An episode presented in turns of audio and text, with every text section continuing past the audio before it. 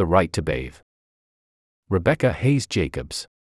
Rebecca Hayes Jacobs, https colon slash slash aeon.co slash users slash Rebecca Hayes Jacobs, is a curator, cultural producer, and ethnographer. She was most recently the New York cultural lead for the Wellcome Trust's Mindscapes program on mental health and is beginning work on a new cultural program with Wellcome on climate and health. Edited by Cameron Allen McKean, https colon slash slash aeon.co slash users slash Cameron dash Allen dash McKean. 3,900 words. Published in association with Mindscapes, Wellcome's international cultural program about mental health, an Aeon strategic partner. Email save tweet share. When I recall the moments that I felt most okay, most calm, most present, I remember the times I was immersed in water. Sitting in a bath, swimming in a river, submerged in the ocean. I think of the hot and cloudy summer's day in 2021 when I drove from our home in New York City toward the coast with my husband, our young child, and some friends. We are making the trek to Fort Tilden Beach in Queens, the coastal site of a former New York military installation with retired concrete gun emplacements beside a wedge of soft sand sinking into the Atlantic Ocean. After we arrive, we run with our child to the edge of the waves, pick up shells, pour white sand through our hands, lick our lips of the taste of salt water and sunscreen. The waves are calm as I wade out. Passing through the small breakers, I lean back and float in the warm water, the stress of the city melts away. Sitting in the shade of our aqua blue beach tent, we share crunchy snacks and a big bottle of lime seltzer. We and dozens of others, peacefully encamped, have come for the water. We are deep under its spell. I think of an evening at home in 2023. I have another baby now. We are in the bath at our Brooklyn apartment. I wash behind her ears, under her soft cheeks, and in the creases of her thighs as she splashes and shouts with excitement. My older daughter takes a cup and pours water on her sister's shoulders and down her back. We read Jill Murphy's children's book Five Minutes Peace, 1986, about Mrs. Large, an elephant mother who tries in vain to escape her children, seeking solace with a hot bath and a cup of tea but when her children find her, they all climb in. And, though it's a lot to manage, it's also wonderful. I can relate to Mrs. Large. In my daily life in New York, as a working parent with two young kids, I find solace in water. And not just baths and beaches, but the many watery environments that urban planners and designers call blue spaces rivers, pools, coastlines, ports, and other waterways and watercourses. More than anything else, water calms me and brings me to the present. I love the way it sounds, the way it looks, and the way it smells. But, most importantly, I love the way it feels. And I'm not alone. Many of us may instinctively sense that water can be a great healer. Science and history seem to confirm our intuitions. The therapeutic role of myriad blue spaces has been recognized for almost as long as people have immersed themselves in natural hot springs, pools, baths, and oceans. Recent scientific research is continuing to explore the many healing qualities of water and, in the process, offering new therapeutic possibilities. Today, millions of people around the world are impacted by anxiety, depression, psychosis, and a range of other debilitating mental health challenges. In cities, these concerns are often sharp, and sharpest for those in low income communities. But current treatments are insufficient, often failing to address the ways that environments shape mental health. Could collective hydrotherapy help? Appearing in many culturally distinct shapes and sizes, communal city baths, including ancient Roman thermae, Turkish hammams, and Japanese onsen, have long fostered a deep, healing sense of togetherness, abundance, relaxation, and grounding. Many of these public spaces were successful because they were inexpensive or free and widely accessible. However, in New York and other unequal 21st century cities, as more luxury baths and spas are built, public blue spaces are in decline. Pools are built over and poorly maintained, waterways are polluted and neglected, and ocean beaches are rendered inaccessible to those who most need their curative qualities. Today, the benefits of blue spaces are unevenly distributed. Not everyone is able to experience the healing that comes from immersion. But what if we began thinking about the future of collective hydrotherapy differently in the context of our mental health crisis? What if we began to insist on our collective right to bathe? Join over 250,000 plus newsletter subscribers. Our content is 100% free and you can unsubscribe anytime. Daily A daily dose of essays, guides, and videos from Aeon Plus Psyche. Weekly A week's worth of big ideas from Aeon.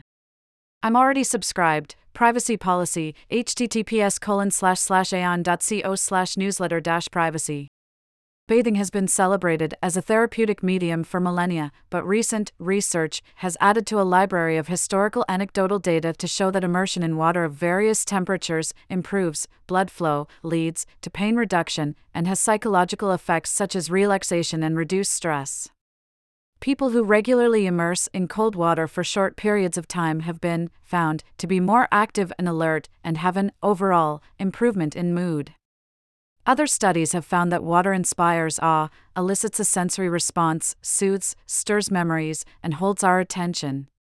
In Blue Mind, 2014, the biologist Wallace J. Nichols writes that just looking at the ocean creates a deeply relaxing state of soft fascination, which provides deep calm for our busy brains. In the motion of water, we see patterns that never exactly repeat themselves, yet have a restful similarity to them. Our eyes, he writes, are drawn to the combination of novelty and repetition. There is strong evidence suggesting that immersion in cold or hot water, or just being near a body of water, can be great for your nervous system and, therefore, your mental health. This has led researchers to consider the therapeutic benefits of water and blue spaces at the scale of a city.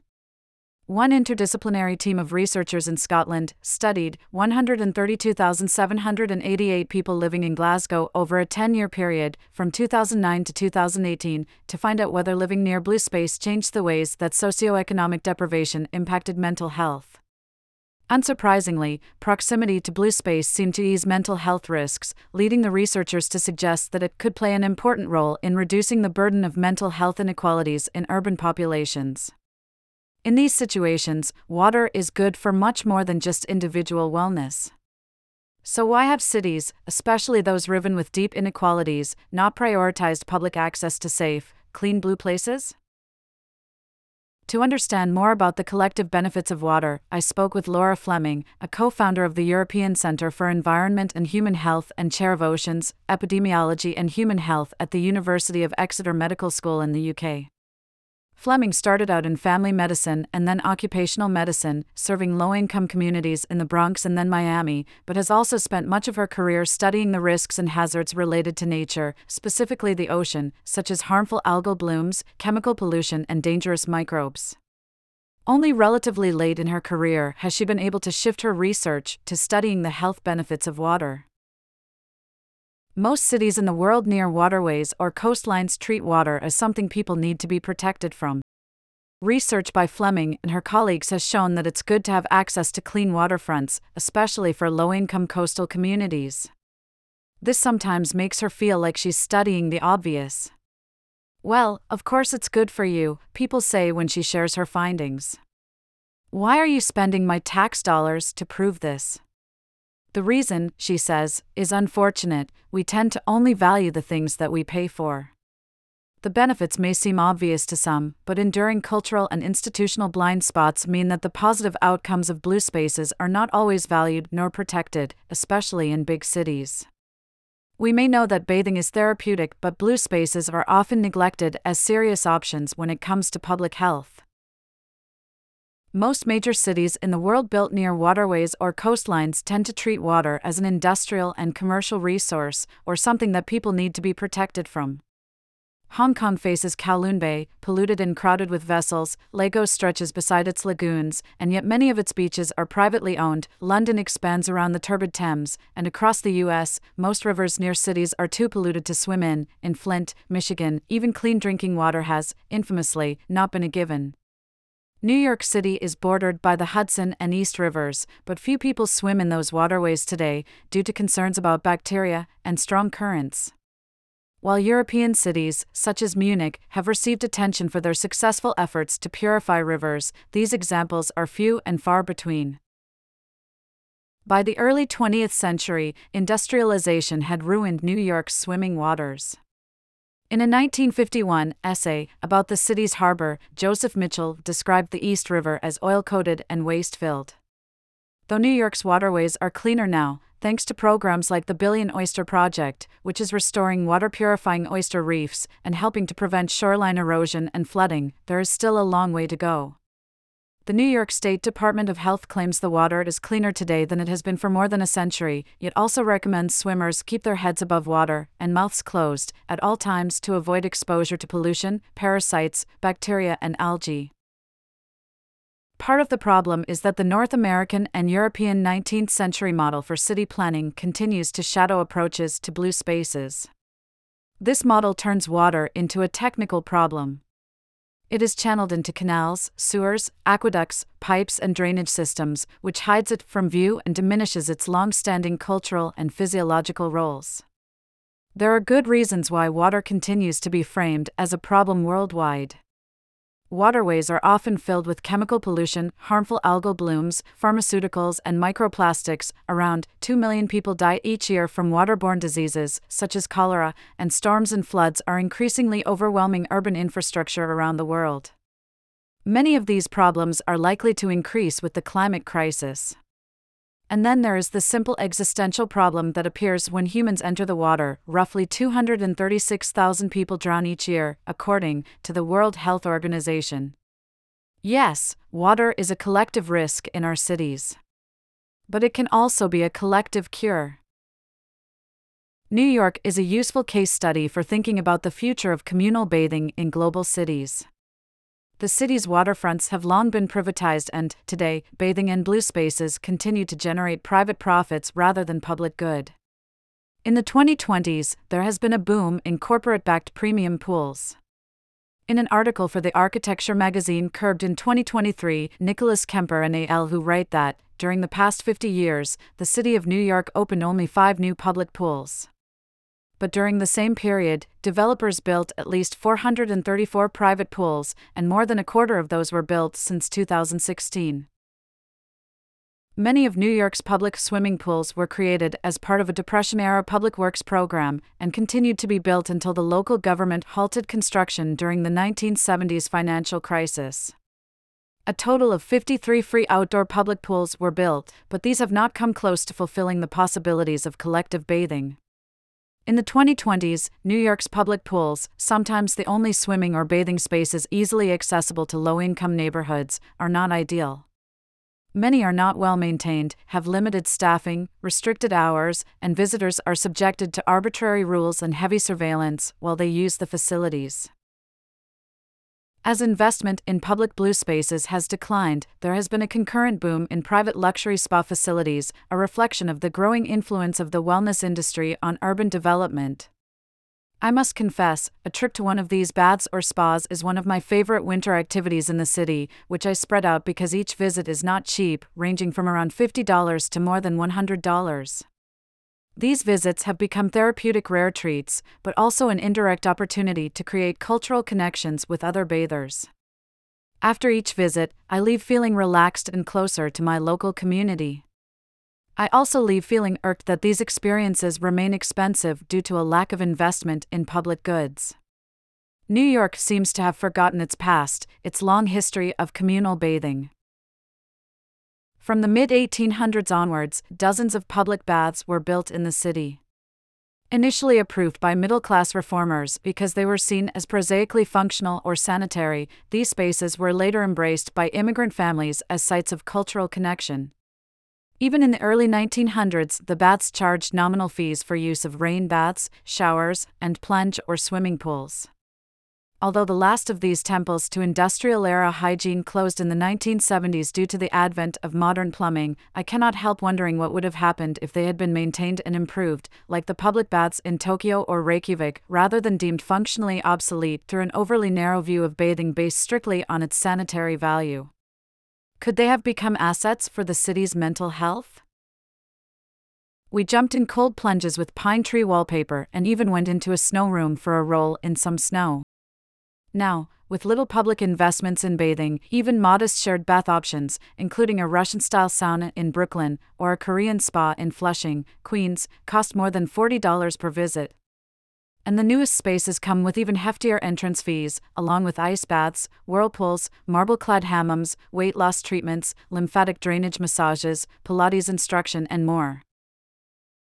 On an October morning, as the weather was cooling in the city, I paid $85 for weekday admission at one of these facilities.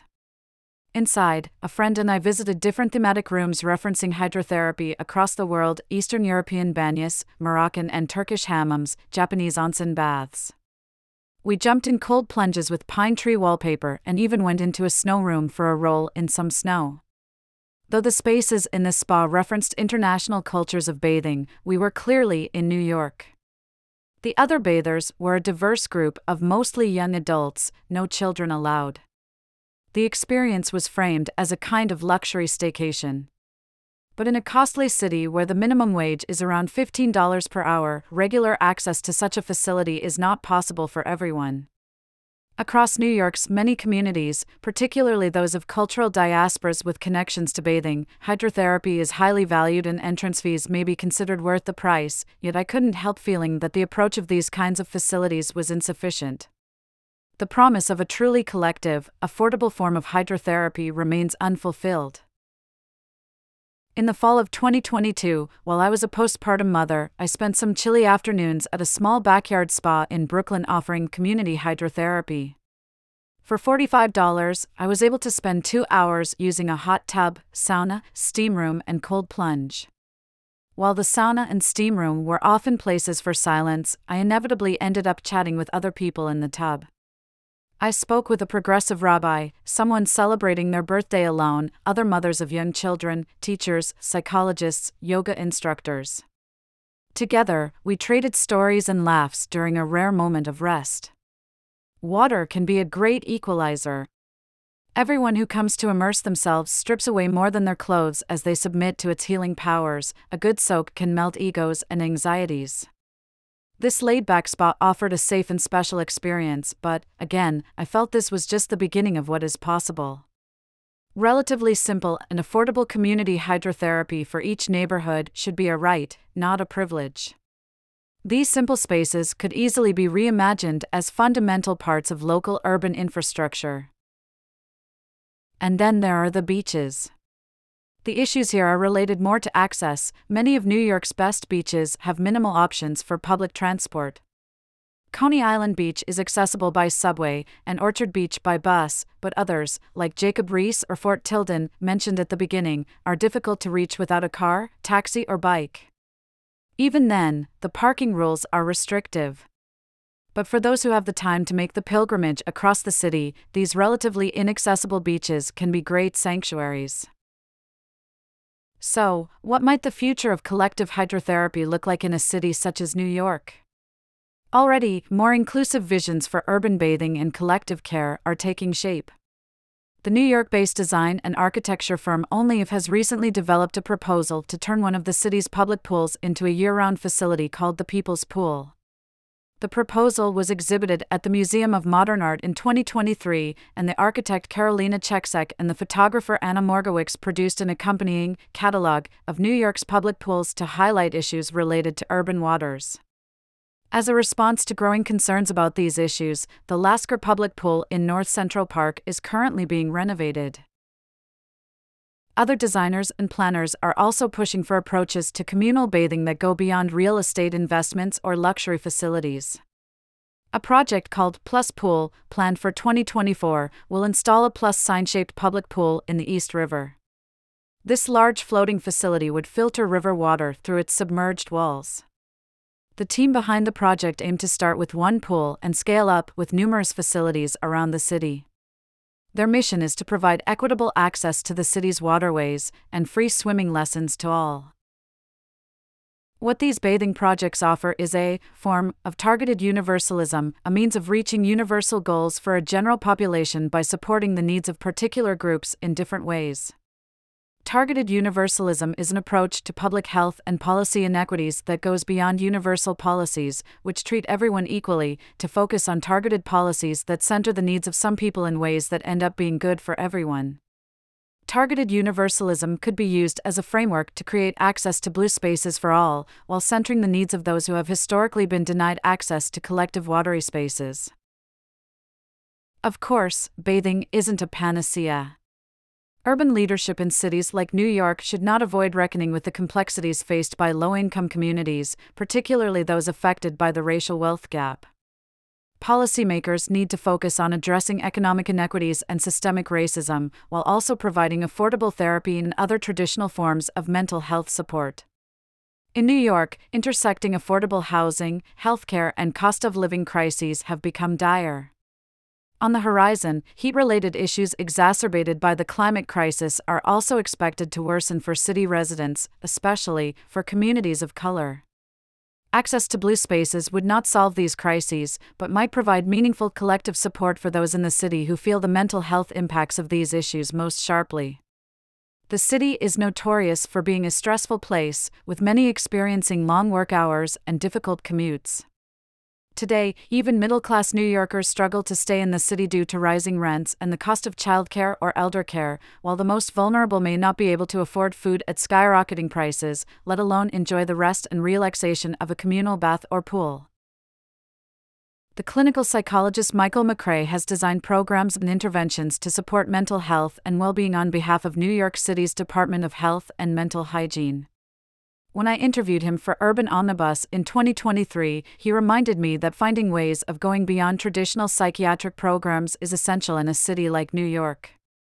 It's not just about clinical services, he said.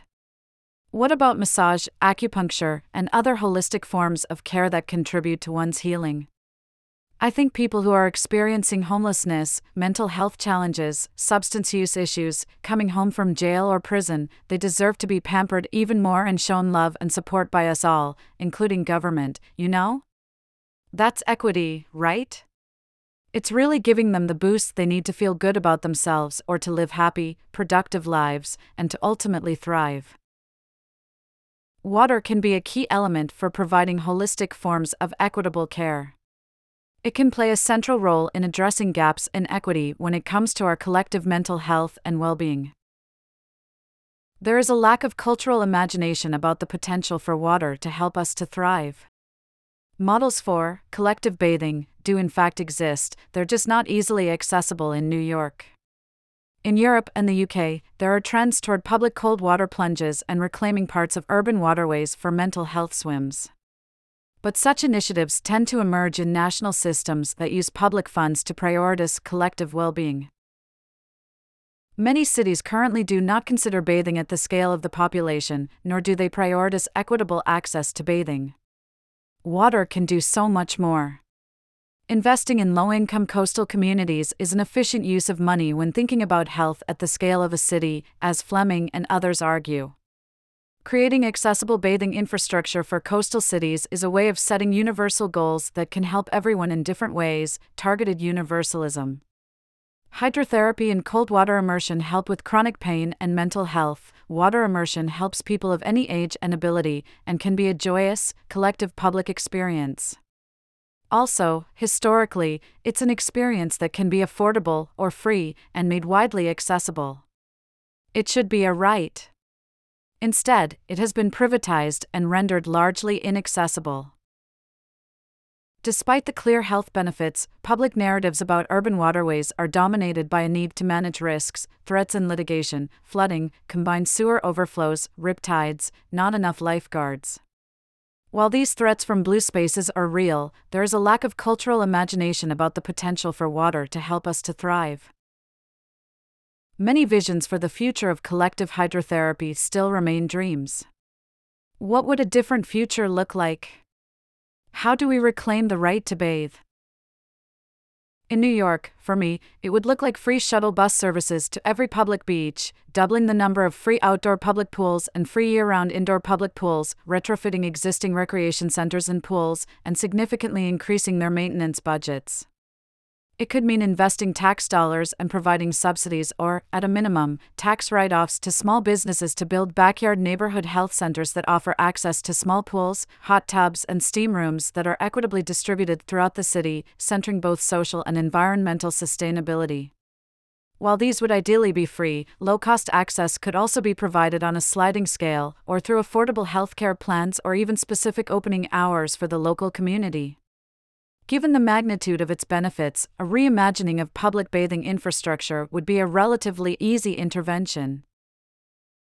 Opportunities to immerse in water can improve the mental health of millions.